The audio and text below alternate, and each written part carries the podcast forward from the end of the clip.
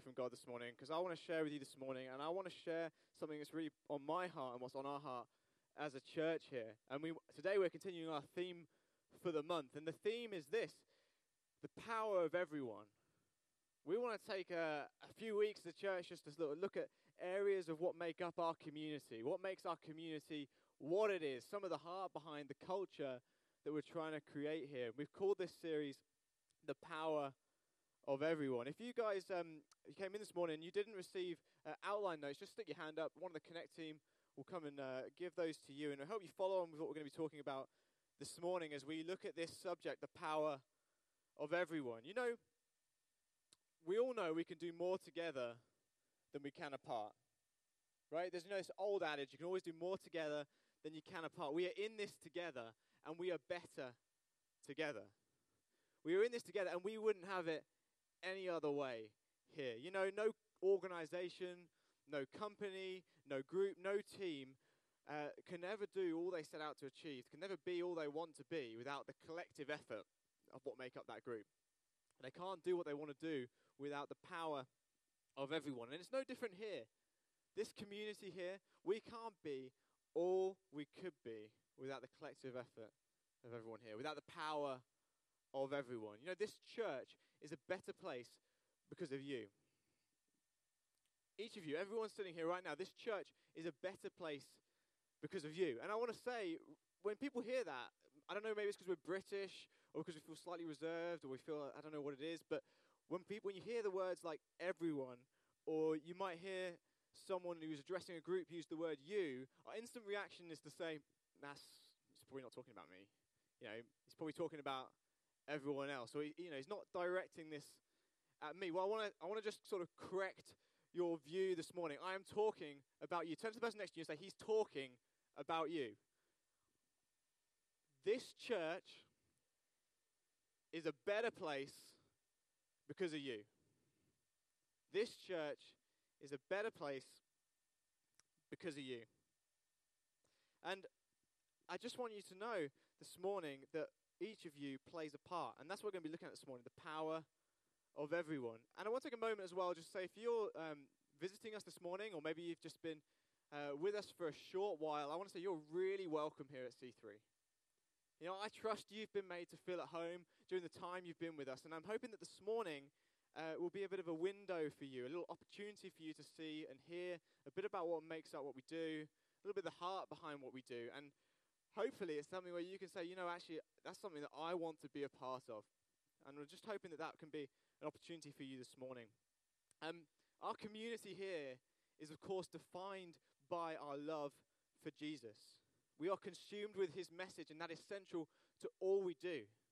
That is our mission statement here as a church to reach and to shape a generation with the message and cause of Jesus Christ. That's why we're here. That's why we do what we do. That's why you guys have got up this morning. That's why you've come here to get to get today. That's why we gather here to meet with other people and celebrate the gift that Jesus has given to us. And to create a context for other people to come and see the gift that he has in store for them. That's the main thing. That is the main thing this morning. And as we look at this topic of the power of everyone, that's what makes up our everyone.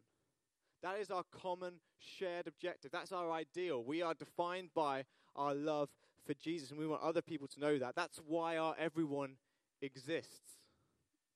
And I just want to take a moment to frame the discussion we're going to have this morning around this power of everyone by reading a story uh, that Jesus told during his life here on earth. And it's a story in Matthew 18. It's recorded for us in the Bible. If you've got your Bibles, you can turn with me to Matthew 18. And we're going to read the story that Jesus tells about a shepherd uh, who loses a sheep and who goes in search of this sheep.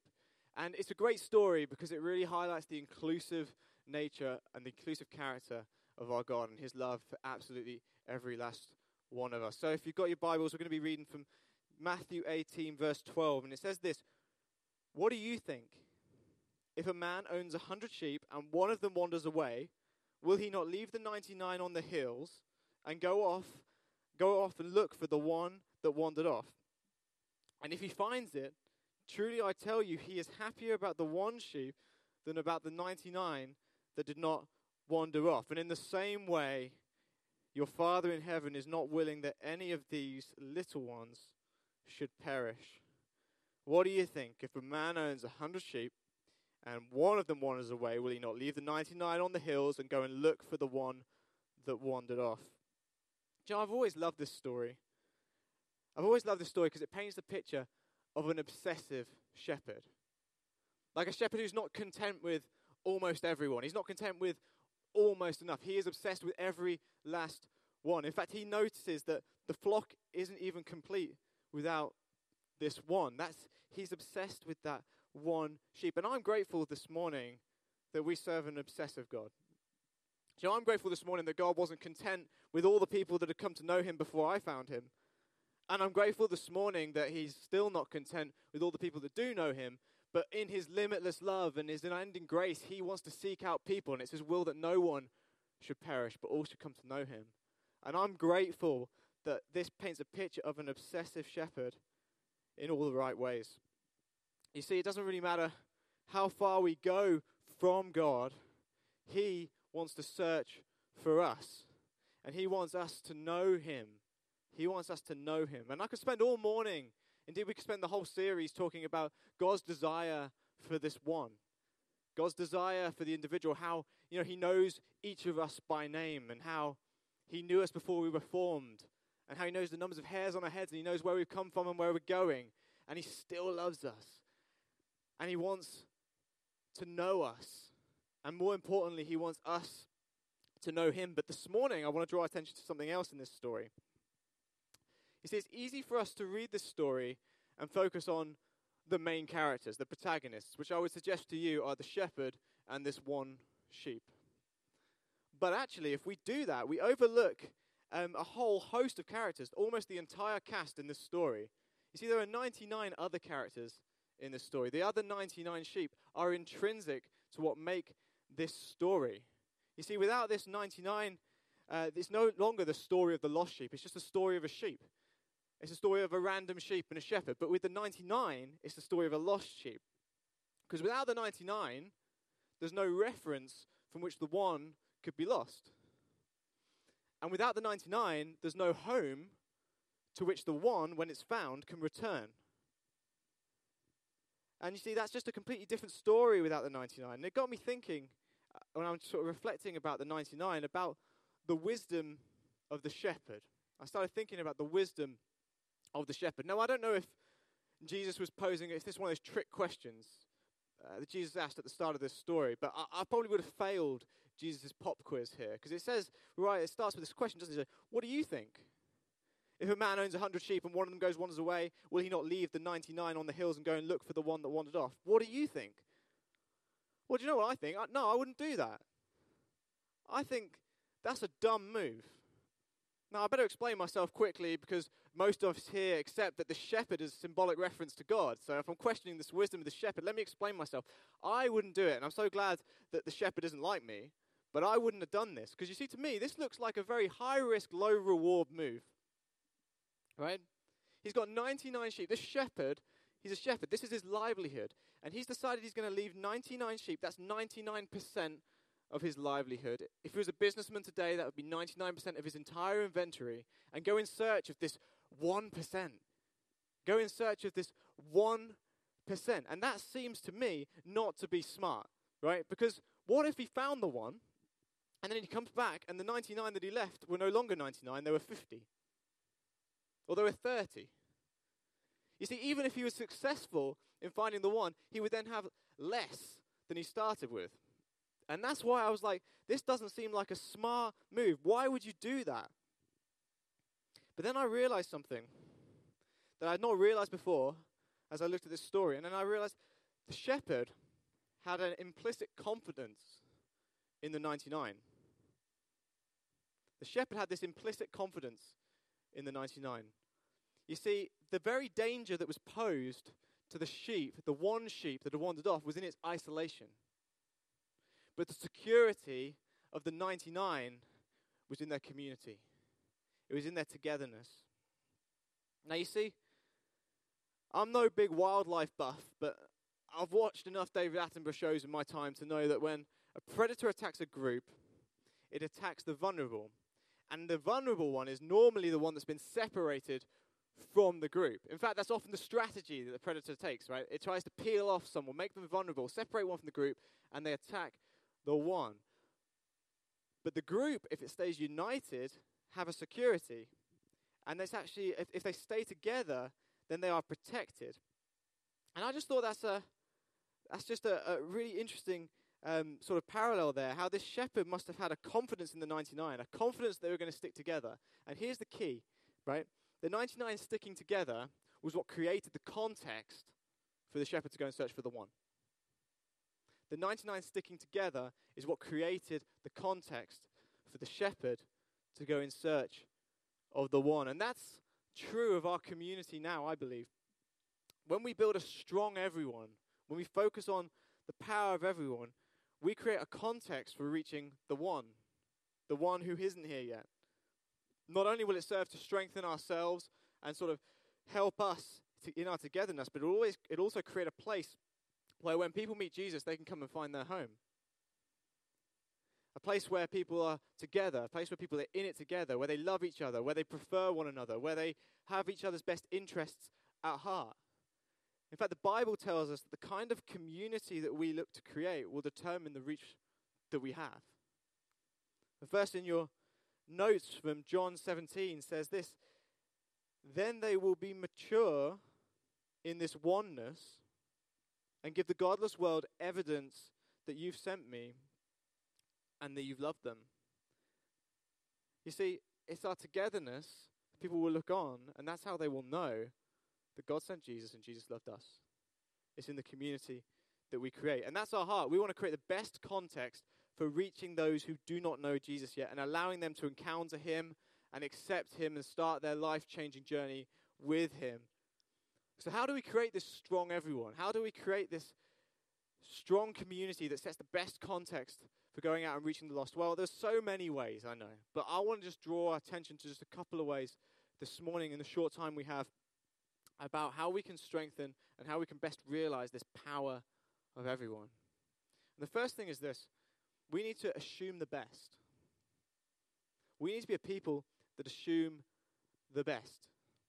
The blank in your notes says this Our expectation will drive our experience. Our expectation will drive our experience. And the same is true. Our expectations can limit our experience.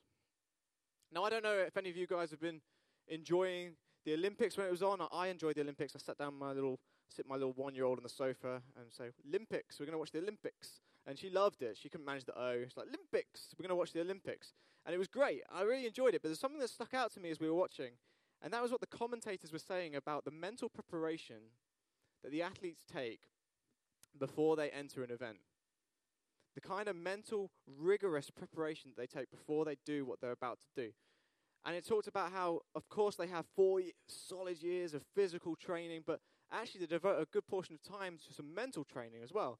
And they employ people whose full time job it is to be sports psychologists and help them think about what they're going to do and focus the way they're going to do it. And they use this technique, which they said is called visualization, which is basically where the athlete will, will kind of try to filter everything out around them, the crowd, everything, and they will just go very sort of focused and they will try and vividly imagine themselves achieving what they want to achieve, whether it's, you know, doing the right technique or beating everyone else. They would just vividly imagine what they're trying to set out to achieve. So much so, and it takes such a bit of, it takes a bit of a sort of dis- mental discipline to do this, so much so that when they start, that's their expectation. You see, they purposely raise their expectations in order to raise their performance. why do they do that? Well, I think it's because if our expectations are not high, we can limit our experience. You know, you sow, what you sow, you grow. If you think something's going to be great, it, you know, it could well be great. But if you think something's going to be really poor, it probably will be poor. And even if it's not poor, you'll probably perceive it as being poor. You know, Ephesians 3:20 says that our God is able to do immeasurably more than all we ask or imagine. So why would we set our expectations low? Why not set our expectations high and watch God do immeasurably more than all we could ask or imagine? We need to sort of assume the best. And the same is true with the way we interact with each other. We should assume the best in one another. It always amazes me how easily people are offended. You know, you might think, oh, sorry, we're Christians. Christians, even more so. Right? So easily offended. I don't know what it might be, but it might be, oh, the worship was too loud. Someone sat in my chair, or someone in the cafe didn't notice me. And it's so easy for us to get offended. But so often, this is so completely unintentional. It's so unintentional. You know, I've never met anyone whose goal is to offend people. I've never met anyone who expects to offend people. Who don't they don't get up in the morning and think about the ways in which they can go about offending people. I mean, maybe there are some people in here. I don't know. Maybe that's your. Maybe that's you. You kind of get up in the morning. and think I'm going to be really offensive today. But for most of us, I think we don't get up in the morning and we ex- we don't expect to be offensive. But I think I do know some people who live their life like they expect to be offended. They live their life like everyone's out to get them, and they filter every action through this filter of negativity. Like this, this conspiracy theory that centers around them. But I want to tell you this morning, this might just be a bit of an ego check for some, and certainly for me, you know. People don't think about you as much as you think they do. You know, people just people don't think about you as much as you think they do. They're not setting out to offend you. And we've got to assume the best. The truth is, the only person whose universe revolves around me is probably me. And that, should, that shouldn't even be the case, but we live in a society where our universes sort of revolve around ourselves. But the truth is, it's almost certainly not, not the case that somebody else's universe revolves around you. Um, they're just probably not even thinking about you as much as you might think they are. But the thing is, if we expect to be offended, we'll probably never be disappointed. We will always be offended. We will always be offended. And that's exactly what the enemy wants. It's exactly what the enemy wants. I heard a preacher say recently the enemy's goal is destruction, his strategy is division. We looked at that before with the predator and the prey. And his tactic is offense. The enemy's goal is destruction, his strategy is division, his tactic is offense. You see, when we take offense too easily, we divide and we undermine the power of everyone. We've got to assume the best in each other. You see, a lot of this boils down to perspective. You know, the angle we view something at can completely change the situation. You know, many of you, I'm sure you've seen those optical illusions. The angle you view something at can completely dramatically change the image you're viewing. Or sometimes, a lot of our assumptions that cause us offense are because we don't have the full picture. It's because we don't have a complete picture. I mean, let me illustrate this with an example of how an incomplete picture could so easily cause offense. I mean, it was quite recently, a couple of months ago, a close friend of mine uh, arrived to church, a close of mine, wearing a T-shirt I'd seen on the web before. Uh, it's a really great T-shirt. It's um, it's one of those T-shirts that has these sort of very simple, bold, thought-provoking statements on it. You know the ones. It's designed to make you think, and it's it's by a charity whose uh, goal, uh, Hope for Justice, whose goal is to sort of end modern day slavery in our time. And the, the t shirt's great, and the work of the charity too great. And um, the, the t shirt's very simple. It has three words, one word per line. It reads from top to bottom No more slaves. No more slaves. Very simple. And I thought that's a great sentiment. I love that t shirt. That's brilliant. But this day was different.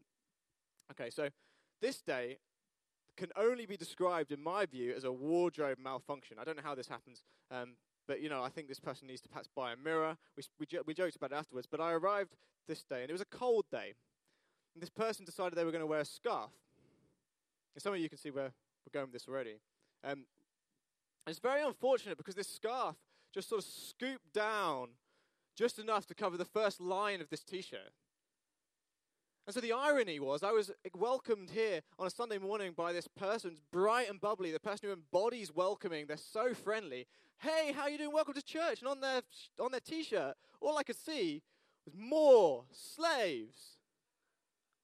I know. Come on. That's not cool. You see, though, how that could be offensive. But can you also see how the offense has come from an incomplete picture? the picture wasn't complete.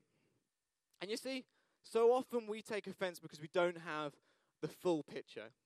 You know, we might feel someone rushed past us in the corridor, didn't pay us any attention, but maybe they had a reason to be rushing. Maybe we don't have the full picture.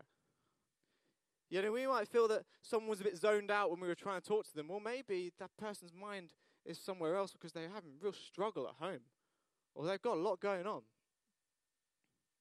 You know, maybe people sort of drift off now and they'll sort of like fall asleep, and I can stand here and think, oh man, that must be really boring. Or I could assume the best. And I could think, well, maybe that person works nights, or they've been up all night with a screaming baby. You see, when we have an incomplete picture, it's up to us what we fill in the gap.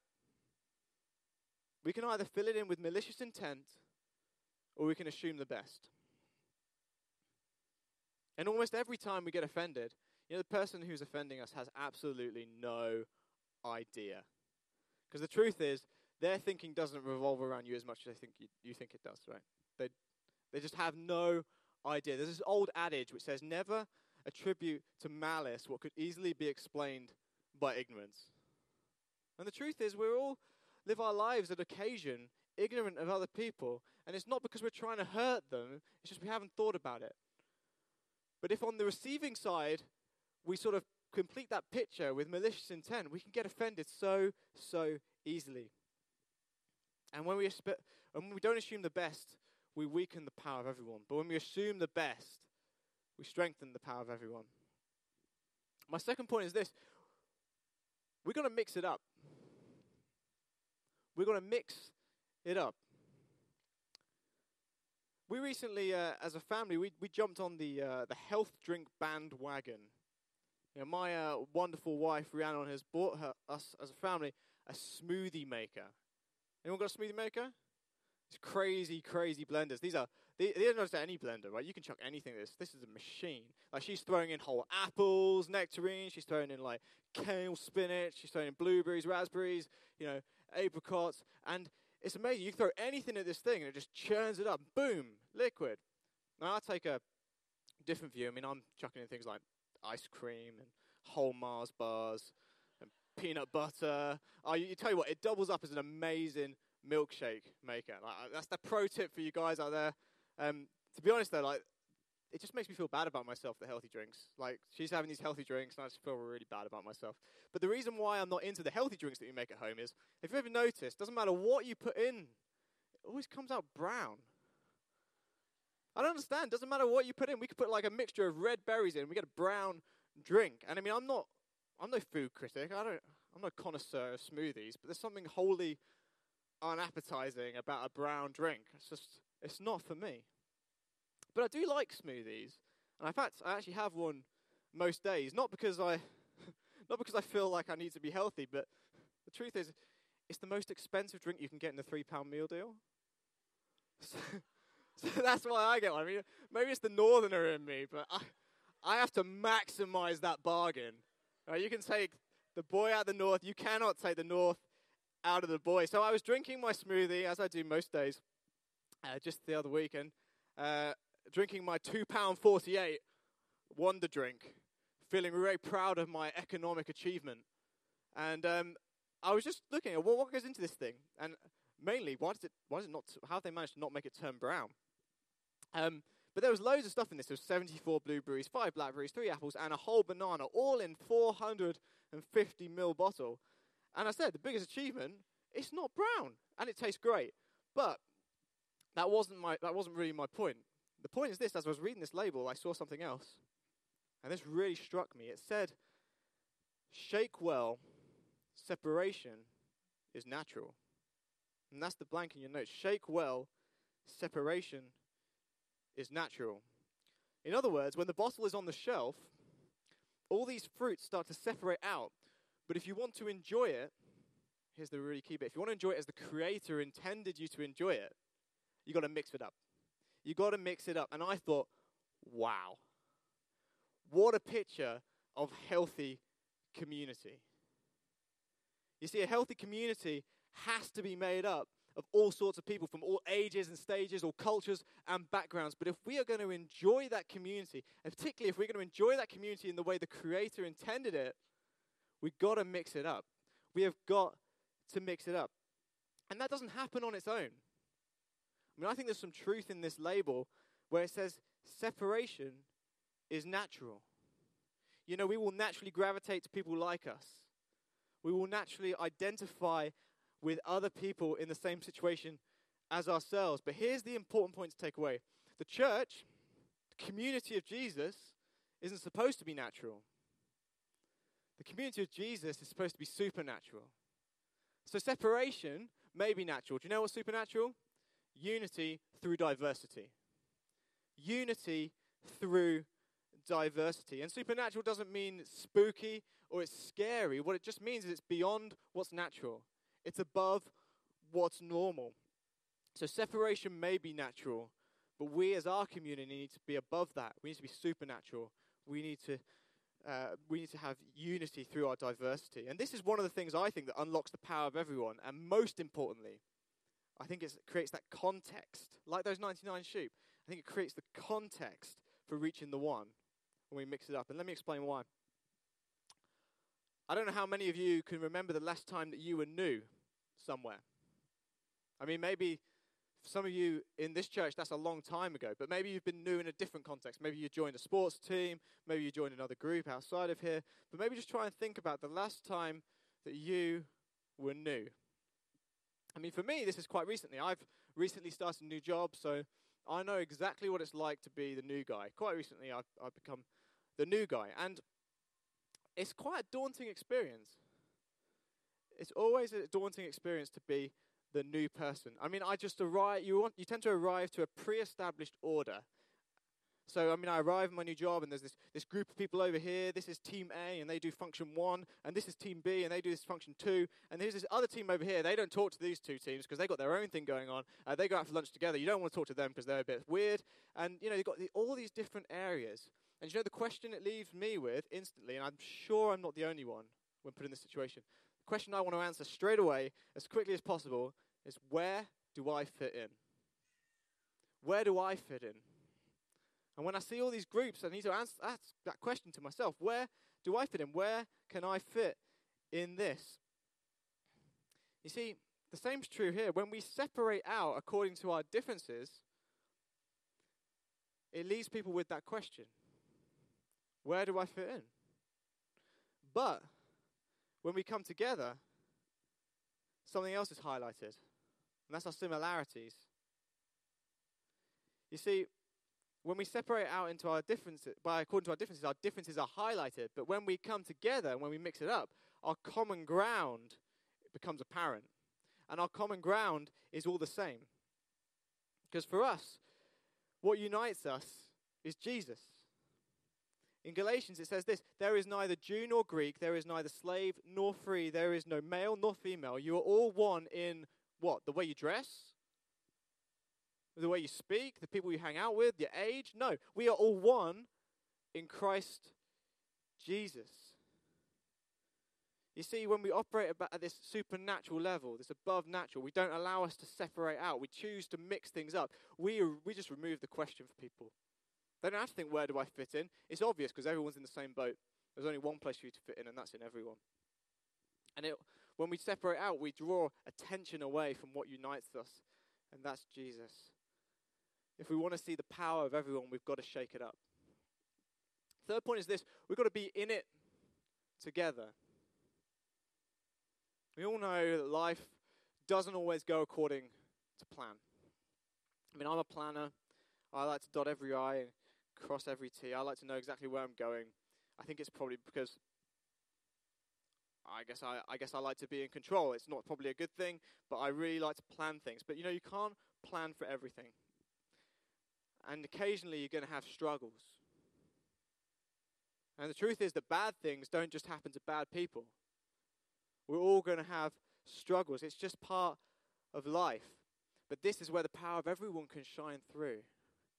Because we don't have to do this on our own. We need to be in it together. You see, you must follow Christ for yourself, but you needn't follow Christ by yourself. We must always get to the point where we follow Christ for ourselves, but you can't or you needn't follow Christ by yourself. We all need support of someone. We all need someone at some point or another. At some points, we'll need them to a greater extent, at some point, to a lesser extent. But the point is, we shouldn't feel like we have to get it together in order to belong. We just need to be in it together. And the Bible says this in Corinthians, 1 Corinthians uh, chapter 12. It says, But God put together the body, giving greater honor to the parts that lacked it. So there should be no division. We've looked at that already in the body. But that its parts should have equal concern for each other. If one part suffers, every part suffers with it. And if one part is honored, every part rejoices with it. If one part suffers, every part suffers. If one part is honored, every part rejoices with it. We are in this together. We share the struggles. And you know, this is something that I'm working on personally. You see, I've I've got many flaws, you know, not only am I a planner, I'm I'm a problem solver. I like to solve people's problems. Um, I don't think it's because I'm a nosy person or it's because I'm a busybody or a know it all. I think it's just that's my way of reacting. It's my way of coping. When I see someone I care about who's struggling, my instant reaction is, How do I fix this? How can I fix you? So if I see someone I care about and they're going through some problem, my instant reaction is to go up to them and analyze them and say, hey, you, right, I've analyzed your situation. This is why you got to where you are from where you were, and this is the problem you're in right now, and here's your three step program to getting out the other end. That's what I do. But you know what? That's so not what people need when they're struggling. And the truth is, I know that. I mean, I, I know I'm a hypocrite because when I go through struggles, that's not what I want. It's not what I want. It's just my natural reaction when I see someone struggling because I want to fix it. But the truth is, what people really need is someone to walk with them someone to share in the struggle. You know, the most powerful two words you can hear when you're struggling from someone else is me too. Someone who come alongside you, understand what you're feeling, not just hear you and kind of analyze you, but feel it with you. And I'm trying to learn this. And the more and more I see it as I go on, I can see this. If you share in the struggle, you share in the win. If you share the struggle, you share the win. If you share in the battle, you share in the victory. And if you share in someone's sorrow, you get to share so much more in the joy. You see, we are in this together. It doesn't matter what you're going through, it doesn't matter what hardship comes upon you. This is a place where you don't need to get it together, you just need to be in it together. There are people who want to just be, walk alongside you, they want to support you as best as they are able. And I want to say, if you're here this morning, you are struggling, this is the right place for you. I don't want you to ever think, I'm struggling, I need to go somewhere else. You need to stay here. This is the best place for you. We are in this together, and that's the power of everyone. As we draw things to a close now, and the musicians can join us on stage, I just want to leave us with this final thought. And it takes us right back to the start of this message when we were talking about the power of everyone. And that's, we've got to remember the one. That's the blank there in your notes. Remember the one. See, that's what this is all about. Like those 99 sheep, we are creating a strong everyone, not just for ourselves, but to create the context to go and find the one. To create a context for those who don't yet know Jesus. I mean, it's easy for us to become wrapped up in ourselves, you know, and focus on our everyone. But we must never ever forget that we were once on the outside, right? We were once on the outside, and by his limitless love and unfathomable grace, he chose us, he rescued us, and he started this journey with us, and he brought us from where we are to from where we were to where we are now, and he's going to be part of where we are now to where we're going. And the truth is, we've got to not fall into this trap of feeling like, okay, we've got it all together now. Because the truth is, we're all still on a journey. And it's the journey that unites us. We're all messed up and broken people. Now, I'm not saying, you know, you can praise God that you're not quite as messed up and broken as you once were, but the truth is, we are all still messed up and broken people, and we all need a Savior.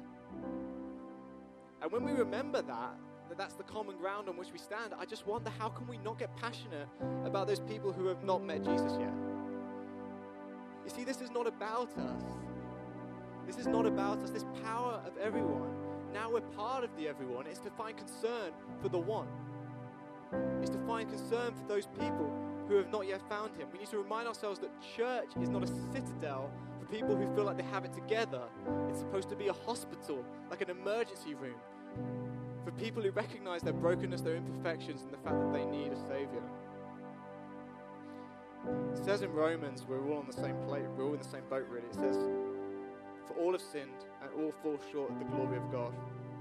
But here's the good news all are justified freely by His grace through the redemption that came by Jesus Christ. We all need Him. We all need Jesus. And I want to take these last few moments we have now this morning to give an opportunity because some of you when we're talking about the 99 and the one, you might identify yourself more closely with that one sheep. You know, maybe you've never known what it's like to be part of the everyone. Maybe you've never known what it's been like to be a part of that community. Maybe you've never chosen to accept Jesus as Lord and leader of your life. Well, there's going to be opportunity for you to change that today. For you to have a pivot point. For you to decide today, I want to identify myself as being found, no longer lost. Or perhaps you're like the sheep that was once part of the everyone, but you wandered off. You wandered off. Well, I want to tell you the good news someone's come searching for you. Our God has come searching for you, and it doesn't matter how far you feel you might have wandered, God's arm is never too short to reach you where you are. And He has been searching for you. He would abandon all that shepherd abandoned all in search of the one. He would give his life. Indeed, he gave the life of his one and only Son so that you could be reconciled to him, for you to know him as King, and for you to know him as Lord. You know, we're going to sing a song now as the musicians lead us in this song, it's, it's a narrative about the work that Jesus has done for us. It's a narrative about what he's done for us and the work that he's done on the cross and the price he's paid for us. And then it ends with, Oh Lord my God, a declaration. For many of us, this will be a reminder. It'll be a declaration for us to join together and remind ourselves of what He's done for us and to join together and declare Him as Lord and King. But for some of us, this will be different. This will be like something we need to do. This will be something that we need to do maybe for the first time, or maybe as an opportunity to say, Do you know what? I have wandered off, but today I want to be found again. I want to align myself. I want to become a part of that everyone that really is uh, find under the one banner the name of Jesus. So after we sung this song, I'm going to an opportunity for you to respond here this morning and identify yourself in that way if that's for you this morning. But before we do that, why don't we just stand? Why don't we lift up the name of Jesus and remind ourselves what he's done for us with this wonderful song?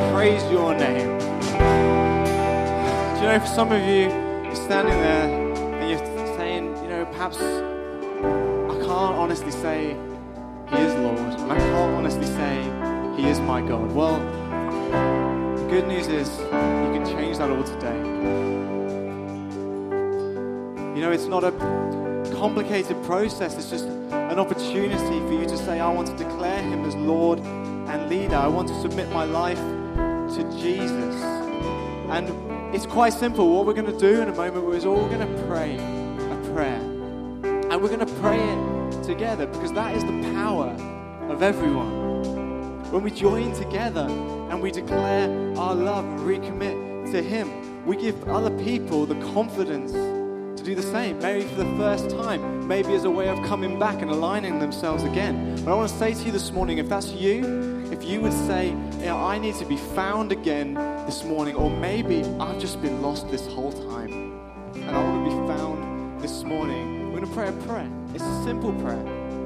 It's a prayer that just recognizes that we're messed up and broken people, that we're not perfect, and that we need a Savior. And it's a prayer that makes Jesus Lord and leader. It's just a decision that you make. And we believe that it's the start of the most amazing journey you could ever take. So, we're going to pray a prayer in a minute. And what we're going to do is I'm going to pray this prayer, and everyone's going to join with us. We're going to pray this together. And then afterwards, I want us to do something by way of response. If it's you and you're saying, you know, I need to be found again this morning, or I've been lost this whole time, I'm going to ask you to do something very simple, although it's very bold. And it's to make an outward declaration of what's going on inside. And that's just to shoot your hand up. You know, no one around is going to be paying attention. Uh, but there will be a Connect team member who just wants to give you something and help you, resource you in that decision, and place something in your hands. So that's what we're going to do. We're going to pray this prayer, and then I'm going to ask if that's you, just shoot your hand up in the air. So let's pray this prayer together. Why don't we close our eyes and pray together? Lord Jesus, I recognize that I'm not perfect, and I realize that I need you. I'm sorry for going my own way, for wandering off. Today I want to be found by you. Thank you for dying for me, for all the wrong that I've done and all the wrong that I'll ever do. Today I choose to accept your forgiveness and make you Lord and leader of my life. Thank you for accepting me now. In Jesus' name, Amen. Amen. Now, if that's you, just while everyone's eyes are closed, and you want to say, That was me, I want to be found again this morning, well, I want you to be bold. Why don't you just shoot your hand up in the air, and the Connect team will come and give something to you, and I support you in your decision. Thank you. Thank you. Hands going up, guys. Thank you. Thank you.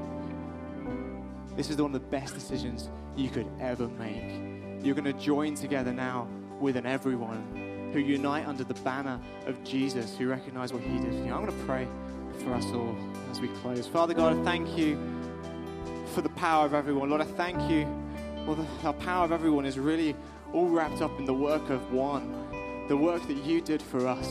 And Lord, I thank you, Lord, for these people who have made this decision today to come and be found by you. Lord, I pray, Lord, that they would be quickly become part of the everyone, that they would quickly recognize their full potential and your plan for their life as part of your plan for the world.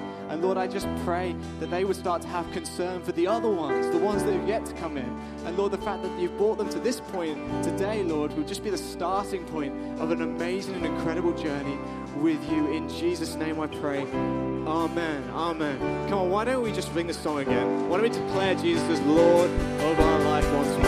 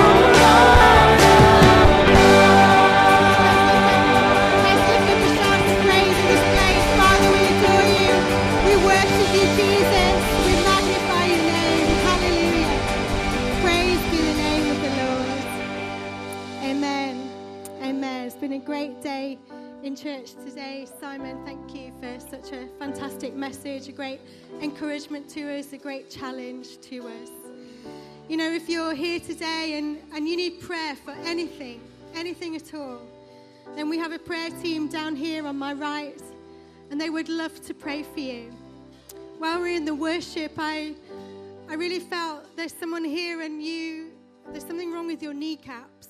I don't know what it is exactly, but I just want to encourage you to come for prayer this morning.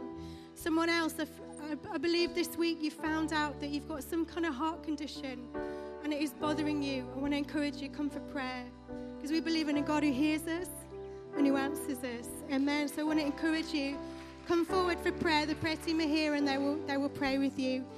If you're new today, then please head over to our Connect table. We'd love to uh, give you our C3 coffee cup and fill it with the coffee of your choice. And let's just take, you know, we'd love you to join us for coffee, whether you're new or whether you've been part of us for many, many years. Have a great morning, have a great week, and we'll see you back here next time. God bless. Bye bye.